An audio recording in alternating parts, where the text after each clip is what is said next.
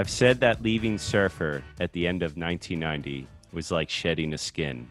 But thinking it over these past few days, I'm more aware than ever that Surfer, in fact, moved into me like a DNA transduction. I left Surfer, but Surfer never left me.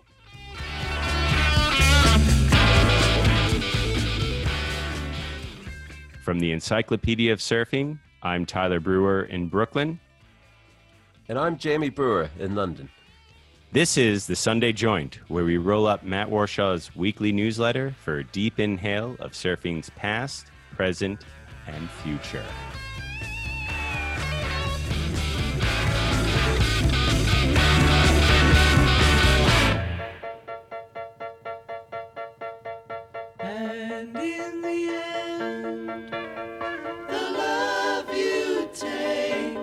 When you're hiring for a small business, you want to find quality professionals that are right for the role, and there's no faster or effective way than through LinkedIn jobs. Your time and capital are precious, and there is a powerful resource that can help you focus on what you're good at and integrate people into your team seamlessly to help grow your business. LinkedIn Jobs has created the tools to find the right professionals for your team efficiently and for free. LinkedIn isn't just another job board. Everyone is already on LinkedIn with their resumes and references, and now LinkedIn has designed a hiring platform to connect you with candidates specifically qualified for the job that you post about. More than a billion professionals meticulously organized to connect people by skill set to help us all advance our position. 2.5 million businesses already use LinkedIn for hiring, and 86% of small businesses get a qualified candidate within 24 hours. It's that fast, easy to use, and effective. LinkedIn Jobs can help you write job descriptions, filter the right person to you, and give you the tools to help you interview them like a pro linkedinjobs.com slash surf is where you go to post your job for free yes totally free. That's linkedinjobs.com slash surf to post your job for free. Terms and conditions apply.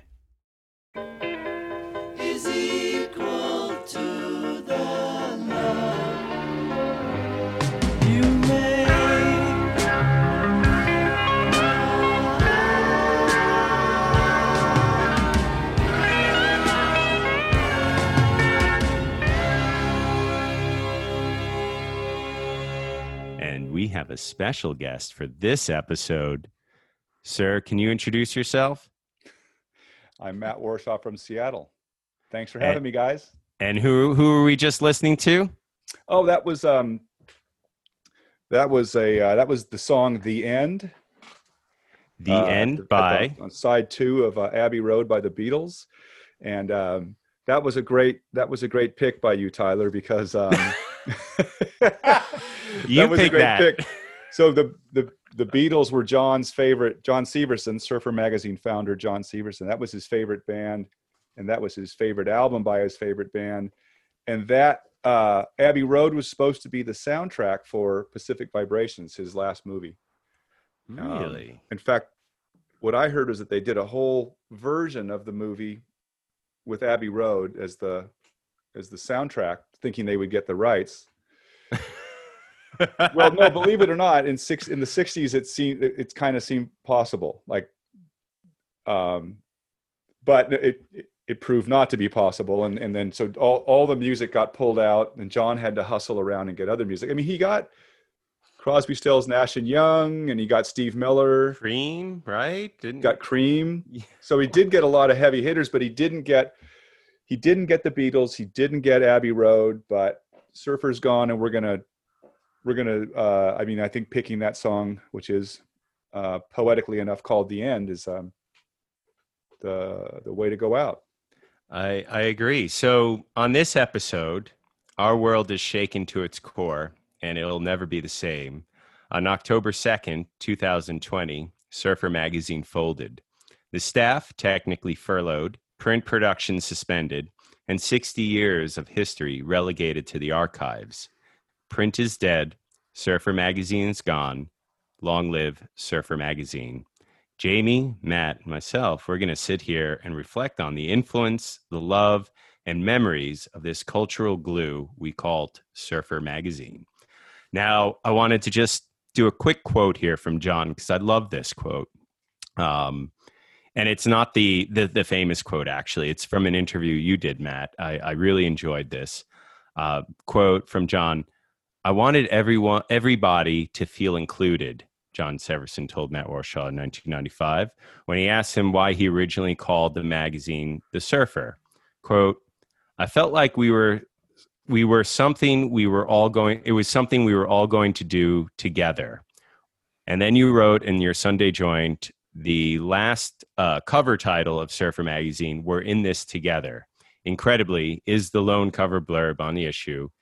And uh, you know, it has some symmetry and full circleness. And it's sad, but it's kind of interesting how that kind of Yeah. works. Um, how, what what were your first thoughts, Matt, when you heard the news? Where were you? What how did you did you come about the information, and what what what first entered your mind when you heard Surfer had had folded? I, I, I mean, I don't. I'm not feeling. I'm not feeling like, ber, especially bereaved by it because it's been sort of hanging by a thread for quite a while. I, I think I put in the joint that um, when Surfer got sold to um, American Media, the company that owns National Enquirer, I think American Media. that is since- motherfucker. right? So I think that motherfucker. I know. so I, I, I kind of thought at that point, everybody thought at that point, I think that it was that, that, but you know, even before that, a few years ago, it had been sold a couple of other times, I think. Yeah, the ten. and every time it was sold, the uncertainty just kind of kept going up and up and up. And I remember um, having a talk with uh, Todd Prodanovich, who was the last, the last editor for Surfer. Um, and he would call me now and then and say, you know, he, he, he didn't quite know what to do with it right now. Not, not just from all the t- times it had been sold, but because uh, digital was just taking over. And if you think about you guys, like, you know, what we all, I didn't know you guys back then, but I know that you guys were big fans of the magazine, like in the late 80s and, and early 90s and stuff. So when there's this connection, because I know that, I guess, Jamie, you were, you were a subscriber going way back, right? And Yeah, my first issue was um 60 uh, no, the 60, 86 and it was 86. uh it was the the California issue with um actually I think they just announced that Tom Curren had just won the world title in it. So, and then Tyler, you you came along not not long after, but you know, back then, what we were getting out of magazines was um, um, contest stuff, the travel stuff. Um, there was no t- surfing on cable. You know, surfing wasn't on TV yet, and or it wasn't it wasn't on. It didn't have its own. it was about uh, to. It was super. it was about to, but even that was it's still once a week. So in other words, we were really depending on the magazines for a lot of stuff, and you could just see all that dropping away as as digital got better and better and better. And um, you didn't need let you know letters to the editor. It did you know we had we had threads instead of letters letters to the editor, and and it, it, it hit a sort of existential crisis way before COVID hit or way before Surfer got sold to American media, which is like what what's what what is the point of the magazine right now? I don't mean that rhetorically. I mean like really what is you know what are you supposed to do with it? And i don't think they ever solved it not just surfer but print hasn't really solved that question yet. So tyler back to your question. I you know i wasn't surprised that, that it happened. Um this sounds really almost flip but it what it felt like to me was like uh, an uncle I hadn't seen for a long time that I really liked died. I hear, oh, you know, from oh, my uncle died. Yeah.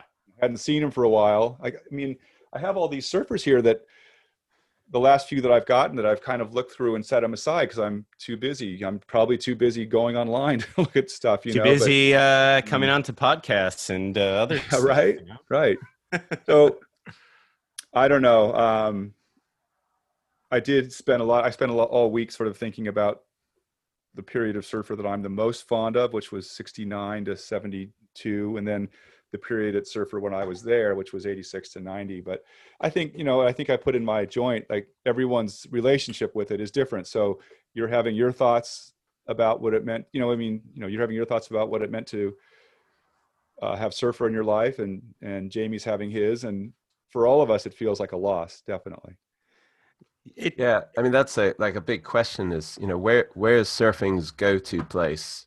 Oh, and not even before surfer, you know, became defunct. Where is surfing's go to place to connect, to check in on what's going on in surf? You know, like a lot of times, like you know, I get up in the morning and I think, right, I just want to connect to the world somehow. And uh, you know, so go into the BBC website. It's oh, but that's news. You know, I want a nice place to connect. And uh, yeah, it's where where is that place now? yeah but it's surfer called been that, Instagram. No, But it's surfer, Surfer it, it was that place back when I was, you know, I'd say up until, or for me, up until around the turn of the century, when a new issue had come out, it was like, ah, connect to the greater surfing world. but my, my point would be then you're saying that it's been almost 20 years since a magazine was that thing for you right So- Yeah, yeah. I yeah, I agree. I don't I don't know if I don't know if we need that place anymore or if it's I, I don't I think about that too, Jamie. I don't know what the next um I I think they there's I take a more critical stance for sure. I I feel like the publishers particularly in the last 10 to 15 years were somewhat negligent on how they managed the magazine. Yeah, you've I had a lot of ideas for what, if you were I've- a surfer, you would have I had- done some pitched cool to Tony things. Perez in 2010. I pitched to Tony Perez, who was the publisher of Surfer Magazine. Uh, he was sponsoring our New York Surf Film Festival at the time. We did a big dinner with the tourism board for the Dominican Republic, the marketing end of JetBlue. We organized this big kind of dinner. And I brought a friend who who was building apps for huge companies, like uh, everyone from Time Out New York on to whatever. Like he was building these incredible apps, and it was right when the iPad came out too. That was the year the iPad came out, 2010. I said to Tony Perez, "Yo, I got this app guy. We have this idea. I think we can create multiple revenue streams for Surfer. We, you know, we create an app." Surfer you do your video. Those videos link to the the Yeah. surf trip they're on the clo- the clothing they're wearing the boards they're riding all that stuff. You could buy it right through surfer do all this sort of stuff create lots of content. You know what that guy said to me? He goes yeah but no one's gonna have an ip no one not everyone's gonna have an ipad.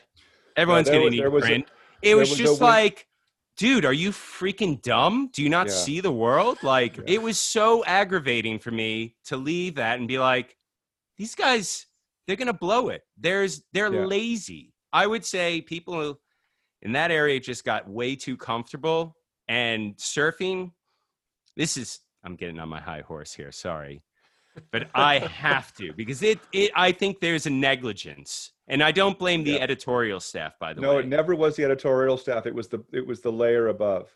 it was the it was always the publisher and these publishers you know were lazy and Not even the publisher. Sometimes it was the the people above The owner. Because because when Brendan Thomas was publisher at Surfer, he wanted he had some great ideas. He knew he Brendan Thomas was I think the last best chance where Surfer Yeah. could have pivoted and done something right. yeah and he that you know he beat his head against the wall so hard that he quit and went over to surfers journal that's why brendan's at surfers journal and yeah brendan for a couple of years was absolutely convinced that surfer magazine was going to follow these obvious things like what you've just said Mm. and save itself and Yeah. they and he said every time they they t- they went the wrong direction they went the re- they went they went the uh I, you know? I would argue because uh, the certain heads were in Southern California and they were sucking on the OC teat, if uh, I to Mm. quote Tom Curren. Uh, um, I've never heard that one before. you didn't hear that about clinging to Orange County teat, how he was clinging to that back in like 97? No, no. Curren also. Curren wrote an article about it because he was talking about how he was Did he? smoking cigarettes, living in Southern California. He was Uh, sponsored drinking by like coffee. Chinook, drinking coffee. Exactly. Um, Can I just interrupt? yeah, go. One time when I was a kid, Salv- the t- first time I ever heard like sucking on a tit as a metaphor was Salvador Paskowitz told me that he didn't, it, you know, um, Dorian, his dad, you know, Paskowitz, Dr. Paskowitz. Dr. Paskowitz, he didn't want them living off the mother tit of society. And I Yeah. just thought that was so cool. anyway, But the thing is, I think there's there's a certain complacency that comes with, particularly in the last 20 years, maybe. And and this is sorry for a lot of my brethren over there and friends, but Southern California breeds a certain amount of complacency. You have good waves most of the time. It's not terribly cold, not terribly hot most of the time. It's pretty even, you know, for the most part. I would say because they should have hired people from the East Coast or people from wave starved regions or places that were not complacent with surfing who appreciate it more. I think. I think yeah, you know, I think Yeah. there could have been that the the the necessity breeds evolution. That- you know, and when you're complacent, you're not going to evolve. And I think people who come from more wave starved regions are much more enthusiastic and maybe, you know, this is total generalization for all our listeners. I'm No, no, totally but- talking out my ass, but I I think this is my theory at least. But this is a perfect segue to um, something I wanted to say about John Severson because uh, so John Severson, for those who are um, too young to remember, but he was the founder of Surfer, of course, 1960. And um, to your point first, Tyler, it's so hard when you're the established big brand to change. It's so hard. But yeah.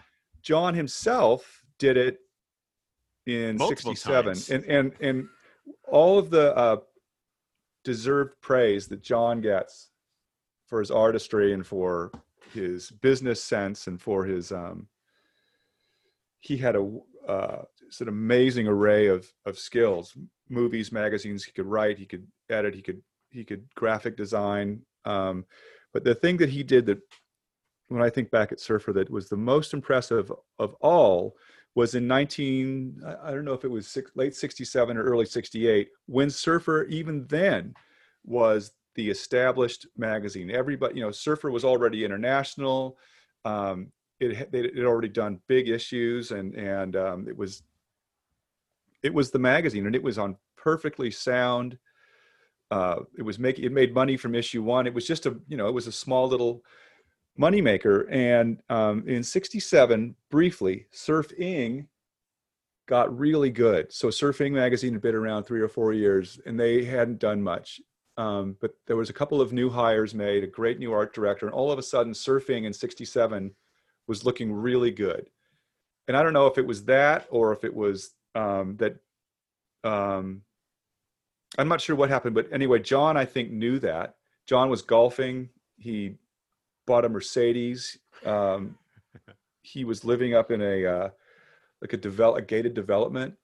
He meets Drew Kampion. This is the story anyway, and, and uh, Drew gets John high. John grows a mustache, hires Drew. overnight. Oh, Surfer- right after right after taking that puff, all of a sudden No, no, the mustache just in. popped out. It was like uh, it was like if you've ever seen Yellow Submarine when like you know the everything went colorful behind him and everything. But um, There's John one and took two this- kids out there. Don't? John took his magazine that was already uh, it was a success. It didn't need to change. It didn't. It didn't. There was no obvious need for it to change. And John uh, hired Drew, hired a new art director, uh, hired Art Brewer, and in about three issues, just Changed. reinvented the magazine completely. I mean, start to finish, mostly by just throwing the keys to Drew Kampion in terms of what the magazine magazine was going to be, and he just tur- went from a little sort of cool looking sports magazine to this countercultural icon. And those those issues of surfer from 60 uh late 68 to early 72 are the if that's the gold you know that's the golden age of surfer the it, it was funny it was beautiful it was experimental um and uh and john did that john took this thing that it was already fine no need for change really and changed it anyway because it was ti he just knew that it was time to do that He he made it political too, by the way. absolutely but that's saying like so john did it, it john proved that that could be done and then carson david carson did it again in 91 that With was just Steve the, Hawk. just Gotta give design some of it. Steve Hawk some some some credit though. Well, what I'm saying is that Steve Steve wasn't radical. Steve that that's a different thing. What I'm saying is like uh, Surfer had the guts to hire Carson to throw out a look and do something different. So Surfer had a track record of changing to fit the period, but they couldn't do it in the last 10 years when they when they really really needed to do it. They couldn't do it. Can I ask a question? When when Steve Hawk, because that was that's probably the last time they did a major change, um, and where they did it based on their guts rather than um, you know on their business instinct. At the time, why was it? Why were they able to do that? And Well, Brendan there- Thomas wasn't. Esmond sold it, right? Right then. Um, no, well, first of all, Steve never owned it. He was just the publisher. But All right. this, the, Steve Hawk and David Carson are two different things entirely. They just happened to, it just happened to happen at the same year. So I left Surfer in the end of 1990, and Steve Pezman and I hired Hawk to replace me. Um, and it, and just at the meantime, David Carson was already working at Surfer at a magazine called Beach Culture, and. Actually, I take that back. Maybe maybe Hawk did convince Pezman to um, hire Carson, but Steve Hawk himself wasn't especially radical. He was just incredibly competent. Like, so there's two there's two great editors in surfer history. I think Yes.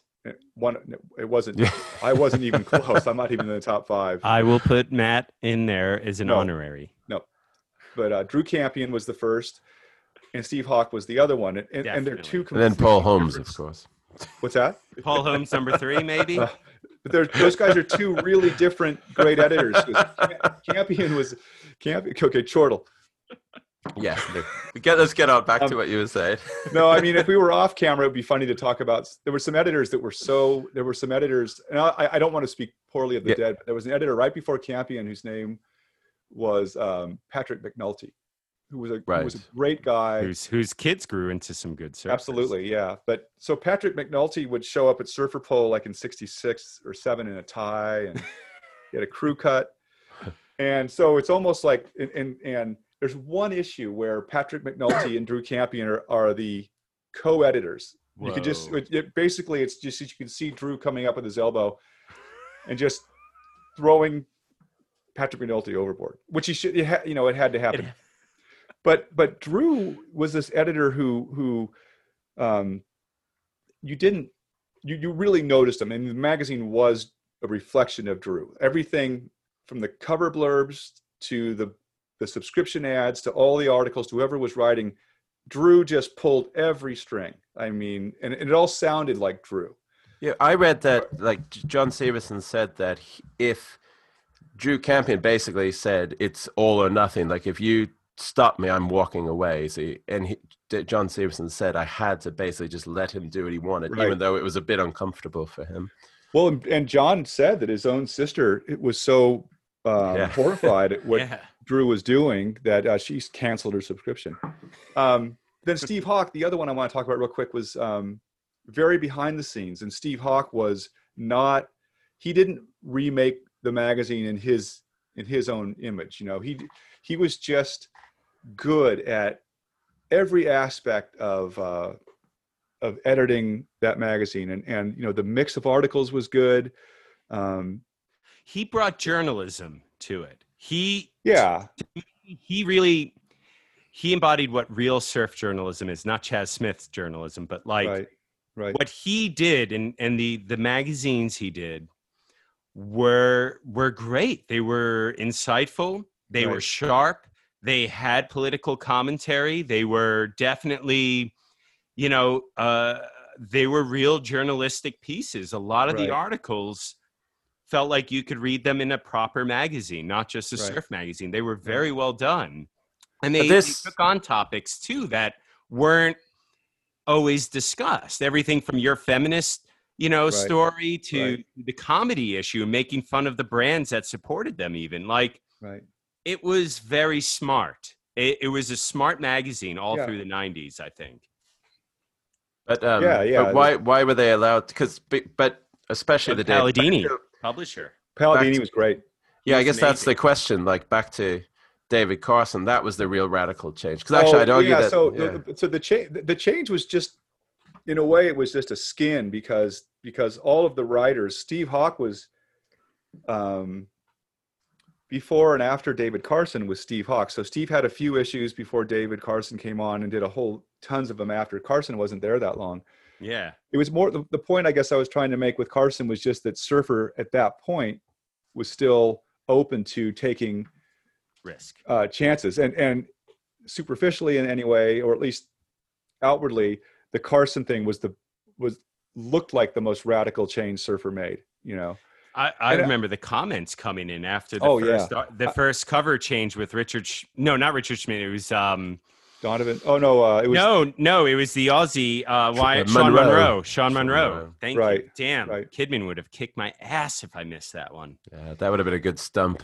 I Yeah. remember um, just despising Carson's work when it when I first saw it. Um, partly because if you were a writer, he was so up your blurbs. he was so he was so um, he would take text columns and he would xerox them. So the text itself was hard to read. So everything was in service to, to the design. And and i do think that was a, a sort of a mistake on carson's part. But from go i went from not liking david's work to as the years went i, I wasn't even aware of this but it, you know that when i go back and look at it it it grew on me to a point now where when i look at those early issues of surfer they just sit they seem incredibly uh, uh, progressive and forward and just what the magazine needed and if you and, and furthermore if you go back to the issues just prior to that mm-hmm. it's some of the worst you know i mean it's, it's some of the, the flattest design that surfer had, had done so No offense. i i know i uh that's uh The, That's you know what though? You know what, Matt? The 1990 Surfers Poll cover still one of my favorites. Remind me which one is that? Curren's on the cover, black frame.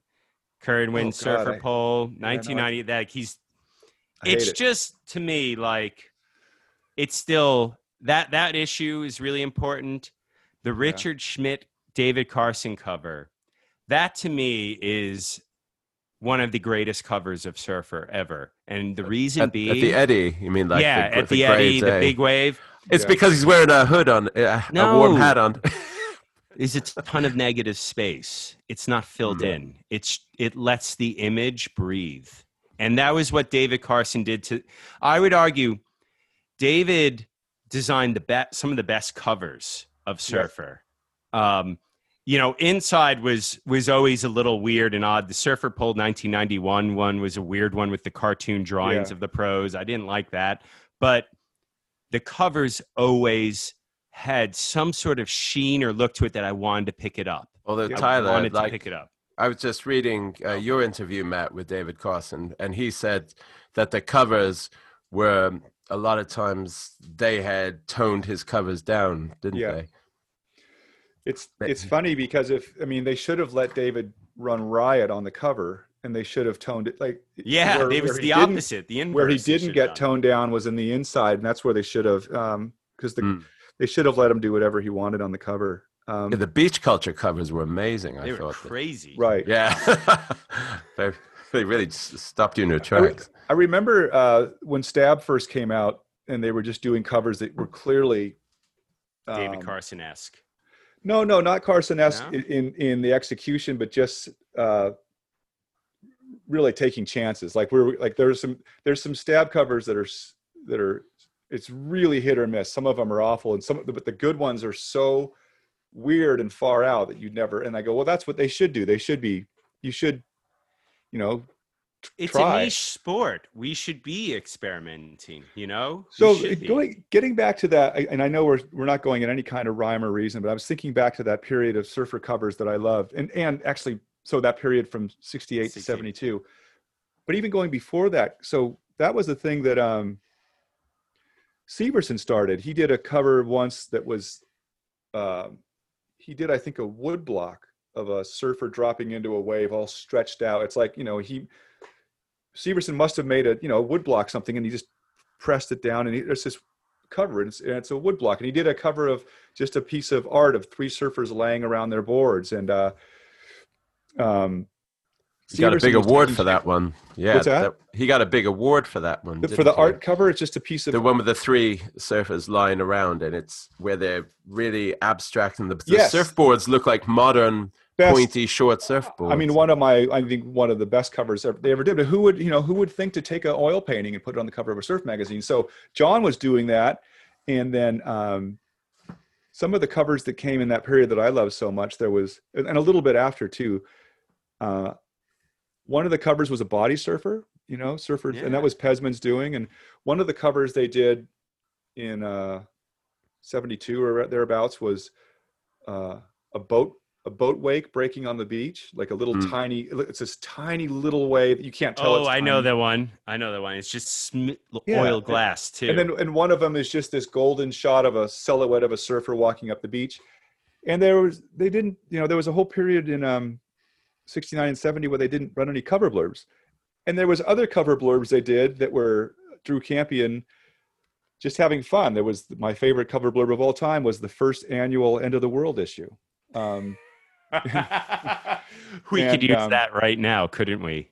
well, yeah, right. So it's not, actually now it wouldn't be so funny. Um, but but yeah there you know there was just this period uh, for a long time of of of uh, taking chances i don't put I, I don't put all of the blame um, on the administration because i also think that having people come along like Kampion or severson uh, or carson or Hawk. you don't get you don't get people that well no see Steve, again steve i wouldn't keep i wouldn't put steve hawk in there because steve hawk never didn't steve hawk was, sliding him again. Jeez. i'm not sliding I know I'm- he was your he was your replacement and all, but you don't have to be so bitter about it. steve hawk was the um like the john havlicek of uh where uh I can't wait to where- interview where- him one day. where like um where Drew Kampion was more like the like the Dr. J. Like you know, you couldn't keep your eye like you know, I mean, Steve Hawk was you you you'd pick Steve first. If I were going to build a magazine, I would pick Steve before anybody because he's going to keep it all together. But the people that were going to like the people that were going to define it you were, were, were other was was you know, Yeah. that's all I'm It's saying Carson, yeah. but they don't, and they don't come along that often. So it's like it, you could have had a situation where, uh, in these past few years, even if the um, administration or or, or the, uh, the the very top level had been open to it, like I don't know who I would pick that would have done better. I you know you get those those those talents are really really Mm. rare. Those those you know Well, I think Todd was working into a good direction. Uh, that Todd Prodanovich was Yeah. was doing. He was doing some thoughtful articles. Um, I think things were starting. I mean, let can we talk about the last statement they made? Basically, before they they got the axe, was they decided to to basically throw their hats in the ring and support one of the presidential candidates for the first time in surfers history uh, and supported Joe Biden and you know Kamala Harris, and quite the shitstorm on social media. And then the next day it shutters, which was such a weird uh, look and coincidental. And Right. everyone should understand. I think it was very coincidental. It had nothing Right. to do with the decision. Uh, but I think that was a pretty bold statement of Todd.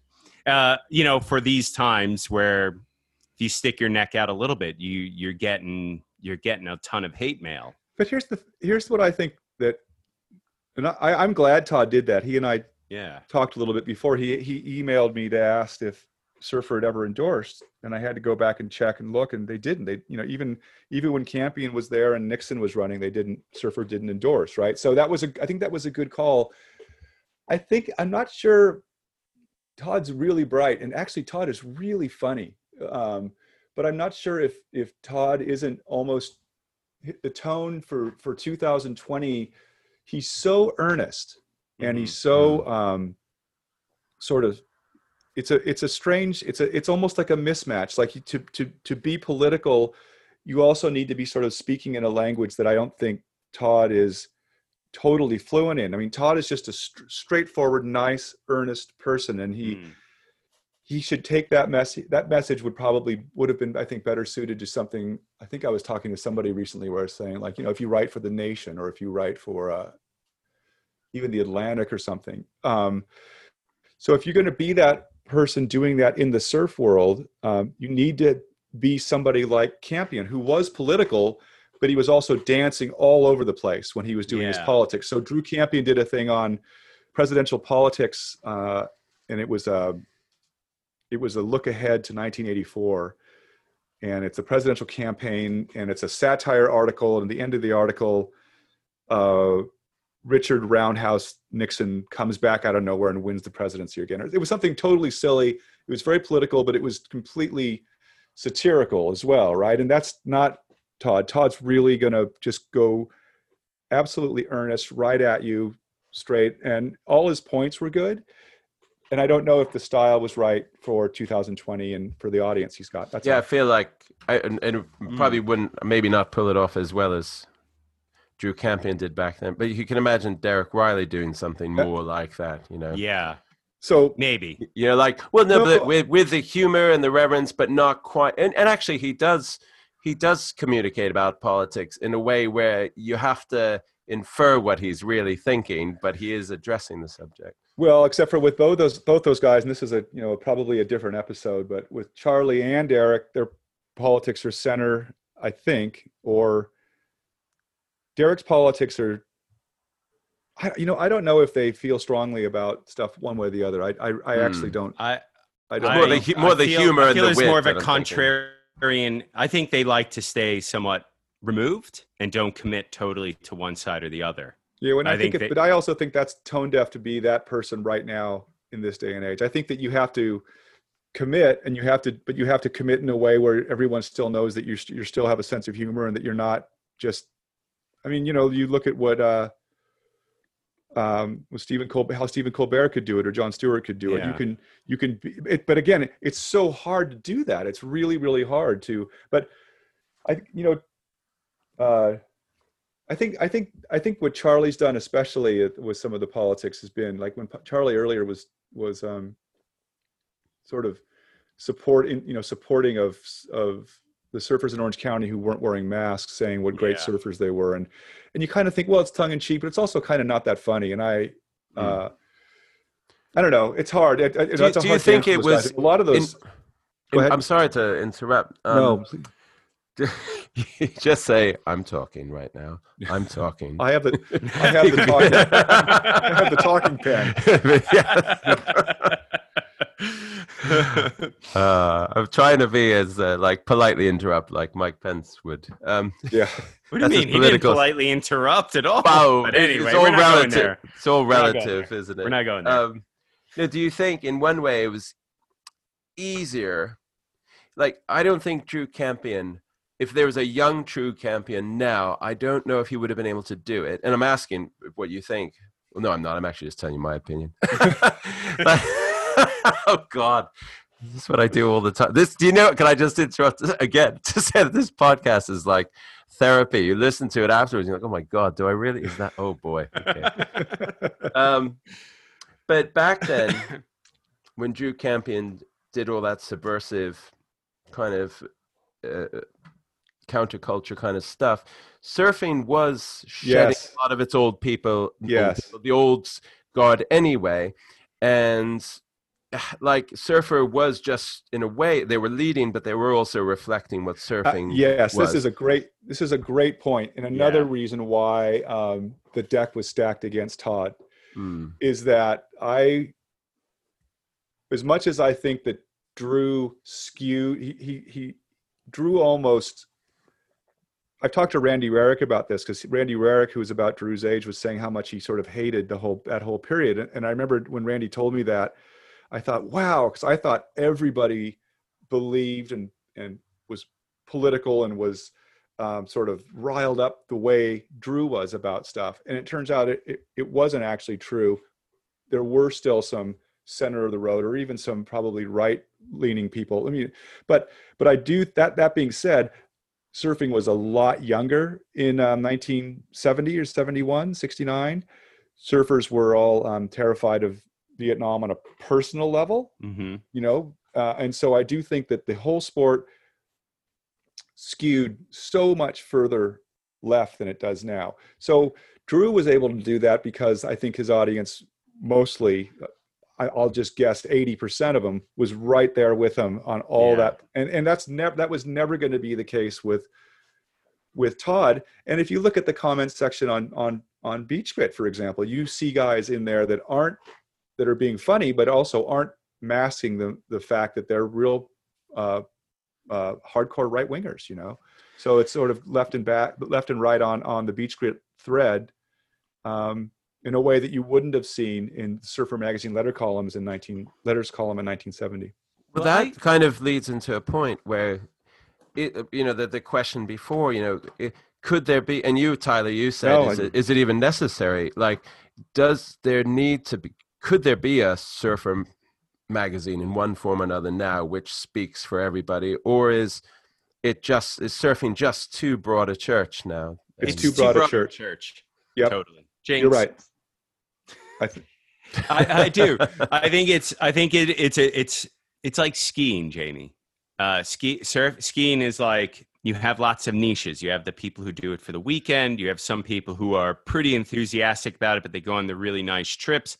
And then you have the people who are living on the mountains, living that lifestyle kind of core. And I think surfing is evolving into that type of thing where it's become so big in mass that it's niched out. But it's much bigger. I mean, but although skiing like would probably have a much narrower church because it, you need a lot of money to ski. You can right. Yeah, but what I'm talking about is the differentiation of skiers, right? Like you have your weekenders, you have your people who go three to four times a year, but then you have your No, I- I- core. But and I Jamie's think point is, I think you're going to find a lot more. You're, you're going to find le- skiing is relegated to people who can afford all the, the tickets and the gear and everything. So, I, but I, but you're oh, those whatever, guys' Jamie. It's- Fuck it's- off. Jamie's right again. So what? What you know? For those keeping score, um, uh, Oh my God! So many of my could- dreams are coming true right now. But- Matt Warshaw's telling Tyler. But- Jamie, Jamie's point.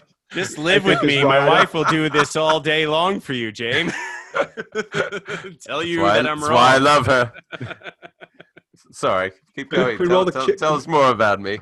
Uh, I was going to say, uh, Jamie, Jamie, I think you're right. You couldn't. I think that if uh, if Drew Kampion came out of uh, where was Drew from? He was He would say I was was right. from the too. mid- No, no, sorry, from I the- shut up.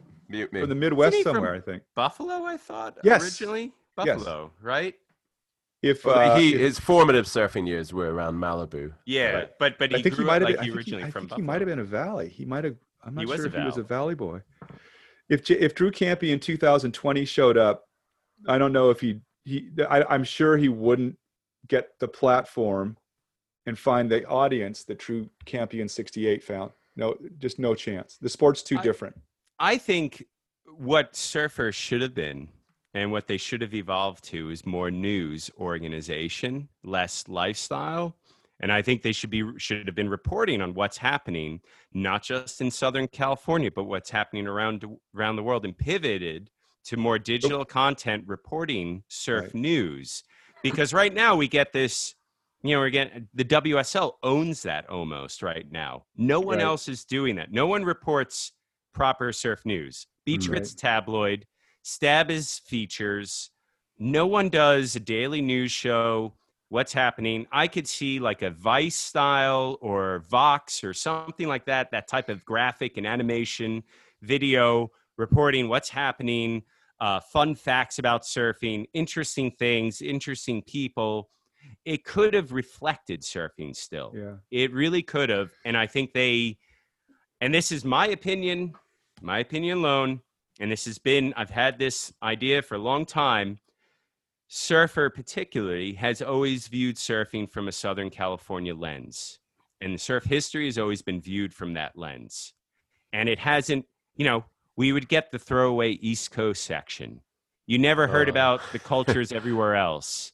You, you know, fuck, man. When we finally had an East Coast cover, Chris, you know, Chris Harmon got the cover of Surfer magazine in '95, but Did they, he? only gave it to the East Coast, and then they gave Ross Williams on the West Coast the cover. Oh, that's How so weird. is that? That yeah, it wasn't as lame like- as it wasn't as lame as East Coast Surfer. Remember that pullout? Oh, I Oh, love yeah, East Coast no. Surfer. I mean, we did, but it, I it just that- felt Do you, do you know why they did East Coast Surfer? Was just to get just to sort of ghettoize. placate us. Yeah, and I I always and I love the woman who did it. Lisa Roselli is so Mm. great. Then Yeah, but- Amy Van Zant, right answer. But they right gave her the they gave her no budget. They gave her the you got to you know it was Kevin Welsh too, by the that, way. yeah that that you know that thing was an, I always was kind of I felt bad for the people working on it. I felt bad for us putting that out because it just looks so It was it looked was pathetic. It I mean, was it looked, very it looked very, condescending. it was really. very paternalistic. But you know, we should. I don't want to. There's so many ways I could make No, fun of s- surfer. No, but, and I but don't wanna- s- I'm not. I'm not begging, but this is No. part of the part of the reason of the downfall. But the, the, but I I, I I don't the, disagree the with you, Tyler. But democratization of surf of the democratization of surf media has made it affordable for other people to realize my surf culture is not being represented in the magazine. They don't represent me. What they cover and what they do, That's that's, a- not my surf experience. it's That's it's a Southern slightly different issue from why surfer failed, and and I think the, I think the I think the thing that it's really. Not to apologize for them, but you've got a you know a money making thing at 12 issues a year, and it, that's that's been that way for 40 years or whatever had it had been. Um, that's hard. It's it's really hard for that tiger to change its stripes. It should have. It, they should have. Somebody should have said, "We change our stripes," or we look at two, or we look ahead to 2020 when it's going to fold.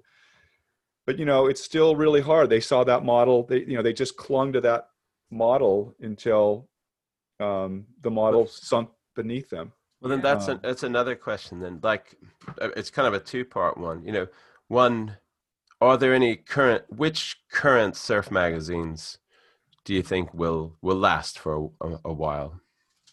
surf Well, World. I- why do you, is, is it even plural? Isn't it just one left? I mean, No, you got Surf World. That's now Surfing owned by, World. Surfing World. That's owned by um, Sean uh, Doherty. Yeah. So that's potential. Uh, Surfing Life, Journal. Surfing Life, edited by Jed Smith, is in pretty decent hands at the moment. Um, Do those magazines get to America or no? it's online. Does it matter? Is it a magazine no, I guess online? I guess I guess that's the thing that it's a two-part question. Like, but the first question is, I, because um, oh god, it- uh, I some real big name on uh, maybe it was Long Tom on Beach Grit, kind of was was was talking about what kind of model will work. and he said you get what you pay for, blah blah blah. If you're going for the advertisement route, but but I guess the question is, will Surfers Journal still last for a while? Will Surfing World S, you know, SW still last for a while, and the others? And then if they do, brilliant. Why will they last? And then the other question is, um, which model of media is the best way to go? But uh, yeah, I'm- the first question is, I'm curious: Will the surf magazines, the tangible ones, still last? I, I think the journal. How, how many ads does the journal have? Six, and then they're depending on what is it, twenty bucks a pop if you buy a if you buy an issue or a. Hmm. Yeah, they are getting that. Yeah. So Surfers Journal, I think, will be. Surfers Journal, I think, is definitely viable. It's got a just the the it's got a rabid um, base of people who support it. It's also in a pretty big building. Like Surfers Journal, I think, as much as it seems like it's the sort of lean and it was it was the lean and you know the the the the leaner the leanest op- operation of the magazines in Southern California, but they could also you could you know Sean I don't know if Sean Doherty where he's going to publish. Um, he bought Surfing World. Is that the one? Yeah, Right. yeah. I mean, look, I run this whole operation, this encyclopedia of a surfing operation out of a guest room. You know, you can you can do a lot with a little, and Surfers Journal, I think, could uh, could Surfers Journal will keep going. I don't know right now. Be, this sort of off on a tangent here because Nathan Myers was hired as editor. At, Not anymore though. no, He- I'm saying he only Yeah. lasted like six months, and I'm not Oh my sure what- God! Really? yeah. right and and the uh, i'm not sure the, how involved the Pezmans are right now they're i think they're sort of enjoying their retirement Well, I think Josh, Steve- his son is, or his son is involved though. No, Well, just in the business, like the um, Yeah, ad but that's- sales or something. yeah no But- sean but Steve- he's and got a Steve great did YouTube write- channel, by the way. yeah And Steve did write an article in the last issue, in the latest but issue. you know for all the years when surfers journal was at its at, its peak those two steve and debbie were in the office every day Yeah, it. and you know and scott Hulet who i really like is um or some say Hule. He had a um, I think he had a stroke a couple years ago or something. Yeah, he was he's sick. He got really he's recovered sick. from it, but he's he's reti- he also wants to retire. He wants to go down to Baja and fish and surf, you know, and and he should. He's deserved that. So I I'm a little unclear right now. I was going to come out really strong and say that Surfers Journal will always be the uh, the last man standing because they've got the best I think they have the best business model. Um, but it does seem it's a little unclear right now, sort of who's who's doing it. And Brendan Thomas, I think, is really Yeah. busy running um, uh, Golfers Journal. That's a So- shame. I know. But yet the other the other argument made by the person, oh, I'm so sorry to you, whoever wrote this article in Beach Grit earlier this week. Um, he was saying that Surfers Journal might last for a bit longer, but that's because there's still people like us, you know, who Right. like that. But maybe a younger don't. generation, you know, they don't feel that same uh, love for, Uh, for print media. Right. I I would argue the difference being is they're privately owned. They don't. They're Right. not beholden to an investment firm. And Right. my my personal belief are, are investment firms are the root of most of the evil in the world. Right. Uh, personally, fuck Blackstone. By the way, um, CEO makes five hundred million dollars in a year. That fuck that guy. A Anyway, magician? That's like twice what you make, Tyler. I couldn't You know, I- earn that in a hundred million lifestyle, lifetimes, really. You But I like, heard heard today that the the top if you're making over a hundred thousand dollars a year, you're in the top one percent earners of the world. cool. Of the world, yeah, but not of the world. Not yeah. in not in the first, not in where we are now, not but in- yeah. but the thing is um, i would argue like because they were corporately owned for a long time that that made the decision for them had they Absolutely. been privately owned by a passionate owner absolutely. they could continue and I, it was interesting so i was interviewing yesterday ira opper um, many of you might know who Hmm. produced surf video network and produced all these surfer magazine tv shows which were our favorites uh, but we were talking about how that transition happened in 91, 92 from Pezman publishing to Palladini. And Ira Opper was saying, oh, it just started getting more corporate then. And that's when he left too and stopped doing it. And you notice in the Surfer TV series uh, in 92, it's totally different vibe. Sonny Miller kind of took that over a bit. Um, but that, I, that has something to do with it. I think if you're privately owned, you have an owner who's passionate about it, and it's not losing money, but it's keeping afloat. I think you can keep it going, and that's where I think the Surfers Journal could potentially keep it going. They need to evolve to more digital. They need to do more with that. I think, um, but and but I think they could survive. I think Surfing World can survive if if Sean Doherty has the funding and benevolent owner um, you know that's where the diff that's the difference uh, Well, surfer was owned by a company that didn't give a damn about surfing you Look, know let's be honest they don't the care way- about us here's the way to wrap this up, fellas. Um, if we reach under the the couch cushions and go deep and borrow from our our families and our parents and stuff, can we get the mil- the, the thirty million to buy Surfer and, and do it right? Was that all? is that it I really can't. No, I, don't, I, don't, I don't know why. Maybe I might have missed a zero on there or something, but I I, I think Dude, that it'll you know we, i'd we pay can that just for the collection by But the no, way that's- where is that collection going by the way where is I think the it's just gonna it's just gonna sit there. But you know, you're, Shit. you the, the collection. Thinking toward thinking ahead is if if there because I think that the way to finish up here is is there a future for Surfer? yes. So right now, um, I think it's been somebody at Beach Grit reported that it's been up for sale for quite some time and no one's even bid.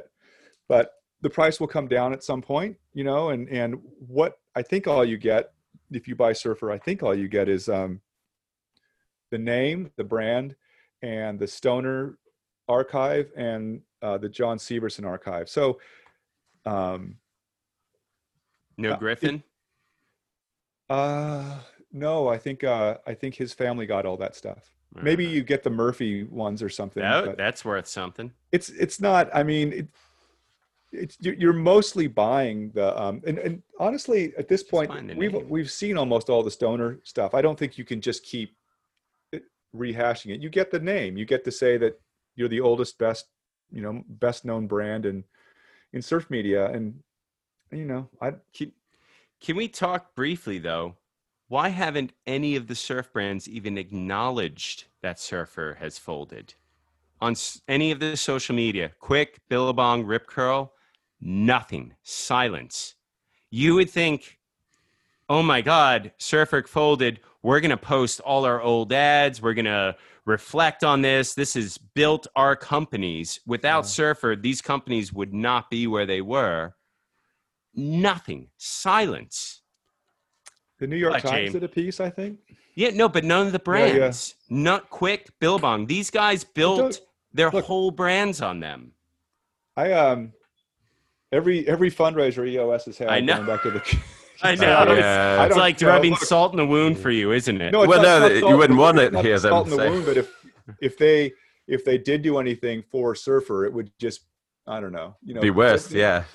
I don't know. Pay some lip service at least. Like it, Yeah, yeah, it's yeah, just yeah. to me, it just shows those companies particularly don't give a fuck about surfing. They don't care about us. Yeah, but how many they don't care about what we do. They're not original anymore anyway. Yeah. But now none of them are owned by. They've all been sold, right? I mean, It's it's by not, investment firms who ruin everything. but it- but uh, but but you but if you oh hold on mini emergency um but you can't fault you can't fault an investment firm for you know i don't care who cares if an investment firm's going to put a few hundred thousand dollars into a into a uh, a tribute ad or a tribute video to surfer i mean they, they don't care like i you know if it was exactly. They don't Surfer- care.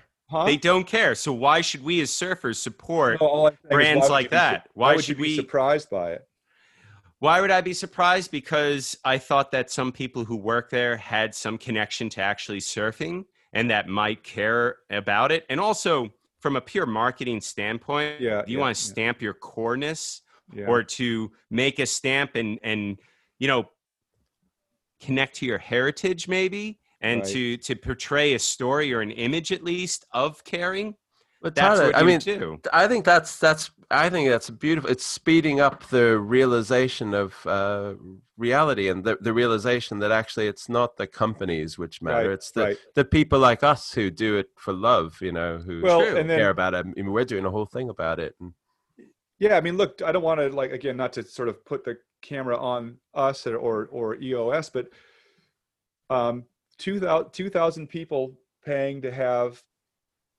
to, to to keep Encyclopedia of Surfing going uh, at three bucks a month is peanuts compared to anything that Surfer ever did. But that I think is going to end up being maybe what we all, you know, maybe that's going to be sort of the way it goes for a while. Um, Beach Grit's got its audience, and EOS has its little thing, and um, neither one of them are corporate owned, and both of them feel um, uh, un, sort of unfiltered and true to what the people who I mean, it's, you know, I guess Um, I guess I'm annoyed.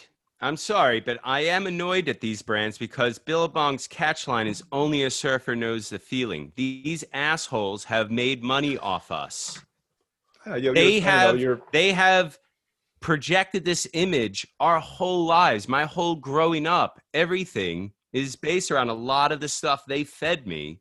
To see it, to see them not give a damn is heartbreaking and disturbing and sad and frustrating. And I, I think uh, they should be giving some sort of acknowledgement because most of them owe their success to it, and it's it's it's sad. It just it it bums me out. It makes me think we are definitely not cohesive, and it also makes me feel like we're not cohesive. And also, No, and also, yeah. if they did, if It you had one of me those out. corporate-owned companies that was running some big, hey man, Surfer, you know, we've been with Surfer since since the beginning, and Surfer made us, and and da da. I, I would be just as outraged at them uh, paying this bullshit lip service to surfing. I, I I don't think I'd feel any better about that necessarily. You know, it's just another. I I, would. you, you know what I would I would call feel a lot more And- comforted.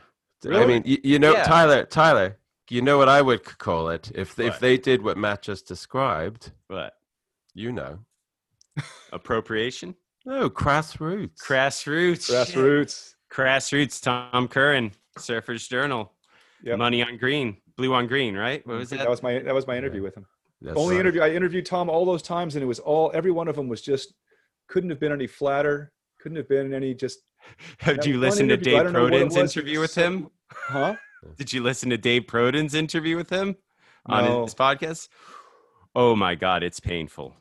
Yeah, he never liked it. Did you remember? Did I did I post the one of him? Did I post on EOS the one of him with Matt George where uh, Tom's wearing like the, the the brand new right out of the right out of the uh, bag, OP stripe button-up Yes. shirt. Yeah, that was It's just- some That's an amazing amazing surf surf stories, stories. Yes, it is. Yeah, and how just like uh, uh but I there mean, was one thing, ton- Tom Curren did. He was really like two different people because some of his interviews were like what you just described, but some were like the one you did, Like and then the I one that um the one that I you did. did, Tyler, was with amazing. him live with Sonny Miller. That's the best interview with Tom Curren ever. Oh, I I'm never I never claim saw it. Yeah. It's Yeah. we just viewed Searching for Tom Curren the first time in theater with Sonny Miller and Tom Curren 2012.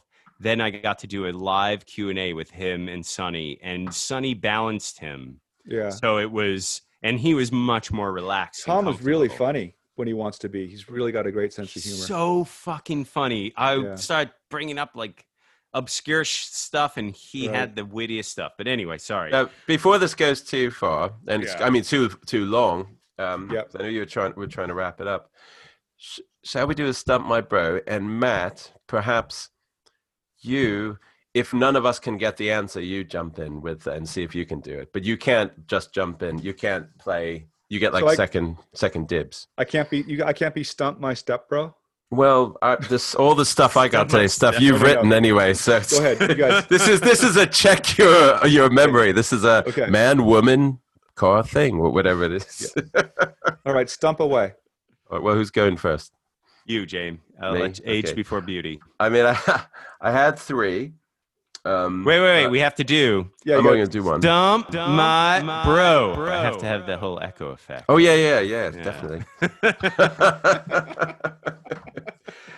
and I like All right. Tyler. I like how you have the music come on, and then it, it as a, like an encore. We do stuff, my bro. It's like a Bruce Springsteen concert. or. Right. All right. Ah, okay. So, I mean, I have got a maybe. well, It's tough to. It's there's three I want to choose from, but we just want to do one each, don't we? Okay. So, what surf magazine did Rick Griffin, you know, the artist who we were talking about before, who's you know did Murphy, but then went on to be a psychedelic uh, art god in uh, San Francisco with the what's with the San Francisco Five, what you know, R. Crumb, baby. Crumb and um, all Yes, those Claire great Wilson. Zap Comics. Zap Comics. I remember mean- just a quick detour here. So that you just Yeah. answered the question. No, right? no, no, no, no. Yeah. That's not the question. But That wasn't quick the question? detour here. What's the quick detour? Detour here. In college, I was taking a art history class, and they did a whole. They watched a whole video on R. Crumb and Zap Comics, and Rick Griffin was in it. And I was just like, I felt so cool for a second. Have either like, of you guys seen an, an issue of Zap Comics? With, um, Sleek Zeke the Peak and uh, No, no, no. Hot, Hot and Glassy.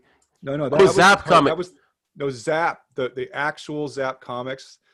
So if you were a kid in uh, what, that came out in probably '68 or '69, if you got your hands on a Zap comic, it was because um, it was outrageous. Like like Yeah. uh, I mean the the the uh, the sexual graphicness of it, the, the sex of it, the drugginess of it, the whole, and it was like super funny, but really violent. And it was nuts, like just nuts. And, uh, um, yeah, Griffin, Griffin was part of that, but Griffin, like to me, when I think of Zap, it wasn't Griffin, Griffin's sense of humor didn't like, he had that kind of Murphy, when, when, when Rick got born again and psychedelic, it wasn't funny anymore. You know, he was kind of funny earlier, earlier on, but there were other people in the Zap f- thing, and I don't, I don't even know how long Zap lasted for. It was only really good for a few issues, but uh, it was like to me, especially if you were ten or something, like it was the, uh, you, it was it just literally was mind blowing to see. So if anyone can, you know, go online and, and look up Zap Comics one and two and page through it and and um, I uh, mean, these these days, as a as an elementary school teacher, if we heard that our ten year old kids were reading Zap comics, we call social services. Yeah, it was. yeah, with good reason. It's pretty. It's fucked up. Yeah. Wait, so but you hold on, turned out was- all what- right. What was Jamie's question? oh yeah. Sorry. Gosh, let me remember. Okay, yeah, I've got it right here. Let me make sure I choose the right one. Uh, okay, so now we know who Rick Griffin is. Um, what surf magazine did Rick Griffin make his debut? Tyler, not Matt. Isn't it Surfing Guide? Was it Surfing Guide? No. Do you want to um do you want to take another stab and then I'll give you a hint, Sure. Tyler? Yeah. What's the hint? Give me a hint. Um all right, it was a single edition ma- magazine, Oh, jeez. but it was meant to be a it was it was meant to be an annual thing and uh it was published by Greg Noll. I don't know it. I'm sorry. You, you know, it's out of my wheelhouse of expertise to a certain extent. I, I will say maybe this might help Matt, but he probably knows the answer. I got it from your 1995 Surfers Journal article, Articles of Faith 35 Years of Surf Magazine, An Insider's View. Are you Matt. asking me now? Now, yeah, do you know the answer? I knew that it was Greg Noll's magazine. Hold on. But I thought Hold on, not- me- Are you not allowed to look database. stuff up? No, no, no, I wasn't. I was letting my cat in. Ah, Let me just we check can FileMaker see you Pro reaching for your. Uh... Um, it's not it's not uh it's not Reef, is it? No, Reef Reef, was that was my other question. That was the first surf periodical before Surfer magazine. Um, What was the Yeah, name of Greg Noll's magazine? I, I I can't remember the name of it. it, it was just Surfers Annual. Super's Annual. Okay. Surfers Annual. okay. Well, here's my stump, my bro. How many pages were in the first issue of Surfer? What? The- What, the- what a weird question. It's in the EOS. That's a little Uh, It's, if you had gone down one of the uh, uh, lanes, it's it's in the this. 40s. It was 40 something, 45, I'll say. 36. 36. 36. Okay, what's on the back cover of the first issue of Oh, Surfer? jeez. In this crowded world photo. Paddling Is that at it? No, that's the inside back That's cover. the inside. back damn. cover. Um, Okay, I'll give you I'll give you a hint. What was John Severson's motivation to make that magazine? oh, one of his uh, to advertise his uh, his surf film, There you yeah. go. So- Ah. Back cover was Surf Fever. Was? Yes. Ding ding ding ding. ding. Oh yeah. You are the Yeah. champion of chocolate chips, Jamie. Let me just tell you. Tyler, you're not gonna like. Do you remember when I beat you at knock hockey when I was 14, and I was like, "Yes, yes." You, you really gonna go into high school tomorrow and tell everybody everyone- about this? You're really going to go into school tomorrow and tell every, or on Monday and tell everyone that you're the champion of Stump My Bro. Yes, I will. Actually, Hey Jamie, did, have any of your kids heard the joint? Uh, You'd rather they just not. A few few minutes, and they just. Uh, yeah, they were actually the first um, one where Tyler sent it to you know the really long one um, where you could see us talking. My my son just looked and was, huh. And Bonnie, my daughter, she was interested because she just wanted to see Tyler. I But a lot of I've I've a lot of uh, teachers at my school actually when they they said so you know like what'd you do this summer and everything like that I said well bro, started a podcast and they're like what and they said is it about surfing and I Did, said yeah Didn't you? but who, who didn't start a podcast? I know. but I I gotta say, Matt, what was it like before we turn out? Like, I want to know. Ty- like, Tyler don't you do have a stump question don't you I asked you it. oh right You 36 36 yeah I want to ask though, um, what was it like working in the office? I, you know, like as a kid, I I really did want to actually go work at Surfer for a while. Like that was a dream of mine, and I, it, it was an unrealized dream. Um, this is probably close as I'll get to that, I guess. But um, you know, what what was it like? What, especially in your time period, like what? So I was there from- people. What what? T- just give us a little overview of it, because I I was there from 86 to 90 hmm and um, I got hired by Pezman, Steve Pezman, and uh, Paul Holmes was the editor. I was whatever it was, assistant editor or something like that. And um, one of the things I remember, not the first year, because I was too I was too low on the um, hierarchy, but starting the second year, Surfer used to get six passes a year from Camp Pendleton to drive into to be able to drive onto the base. Oh my god. So year two, I got my dashboard pass because this cardboard thing that you kept in your glove compartment. And when you have you guys ever been to Trestles before? I mean, oh yeah. yeah Have you ever, ever driven on, dri- driven on base? Great. So Uh, you go up. no, just walked. No, you, So- when you say base, do you mean like south of San Onofre or the like on No, like no, that, driving that's part of the base too. But the the uh, the entrance, if you're going to go surf uppers, Hmm. um, you pull off this off ramp, and if you want to go to uh, San Onofre, you go to the next off ramp, and to surf Sano, you turn right, and to, to go onto the base, you turn left, and you go up to this little guard shack. You put your uh, cardboard thing on the dashboard, and they salute you, and you get to go park at uh, church, and you know it's. And when I got that, probably even more than my you know whatever I was earning, about what I'm earning now. But it was like, I've made it. I've arrived. Like I am. I've got a base. I've got a pass to drive onto. So that was like the greatest thing that it. I, I, that was the perk. That was the. That was the like. I I I must have had health insurance back then, but who cared? I was 25. But getting a pass to drive into Trestles was just a was a miracle. Driving there with Um, Mike Thompson's ex girlfriend at the time. Or... I was working with the did I t- I'm not sure if I told you this, but like once after that, By the way- you know, after after Sarah dumped, so Sarah dumped Michael for me, and then she dumped me for I don't know what. Uh, but at one point, about two years after that, Michael and I were walking back from Lowers together. Did I say this last time we talked? No.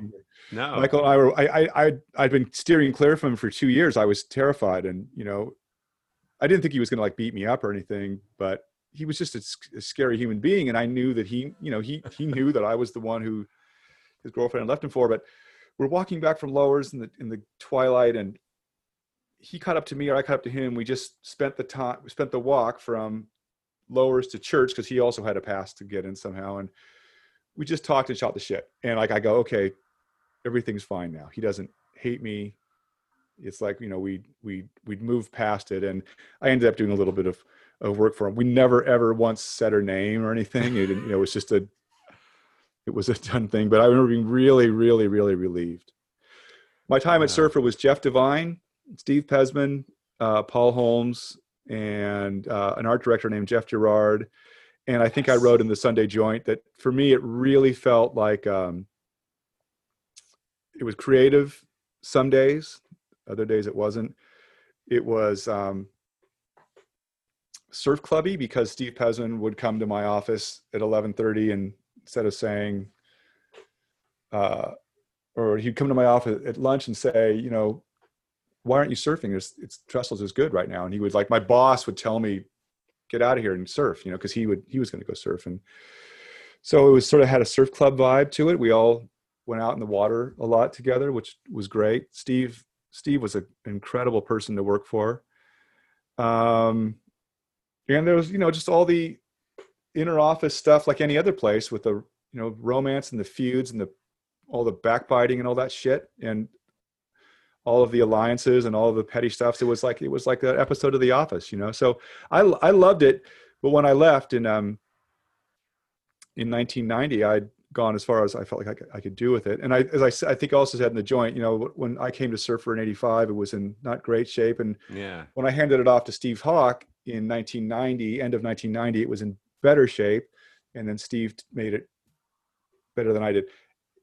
It, was also really true for me throughout that whole period that um, I always knew that I was working for Surfer.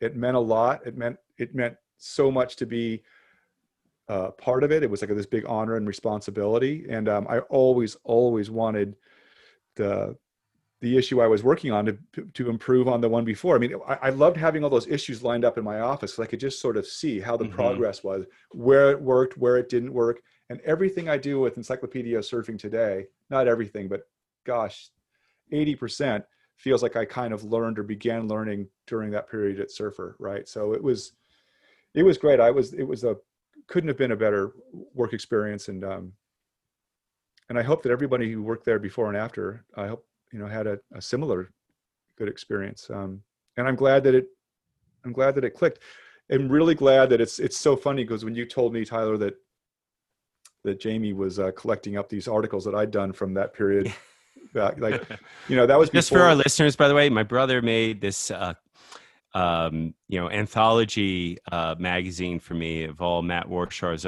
greatest profile articles from Right. the '80s, um, and it's beautiful and lovely, and probably one of you know that and the Tom and Wayne Lynch one that you Yeah. did too or like the greatest gifts ever. And uh, I yeah, have to it's say, it does so feel a bit weird now that I kind of know you, Matt. Well, but- but- it was but I- easier when you were I wasn't- just this two-dimensional. I wasn't saying like uh, I wasn't saying that like um, look how good of a. It was just like it was hard back then because all we would get occasionally was a few letters dumped on our desk from people who were saying they liked it or didn't like it or whatever. And, and now everything is so so so instantaneous. But when I hear that that Jamie, you know, did that for you something 30 years ago, it's like, man, you know, people were reading it and people liked it. And I sure, you know, when I was when I was a kid, um, I lived for those magazines, man. You know, I mean, that was part of my identity as a surfer, and uh, I'm I'm super proud and um, that I was able to be part of it, and and uh, I'm I'm I don't miss it on the I'm not going to miss it sort of daily, but it feels like there's a little hole. There's a, definitely a hole out there that won't be filled. You know, some something just died, and it's that's it. Getting a little verklempt. We got Stalkers and the Connecticut here. Thanks Talk amongst me, you yourselves. Talk amongst yourselves. Let me give you a topic. Surfers, neither wave riders or people, whatever. Go discuss. You know.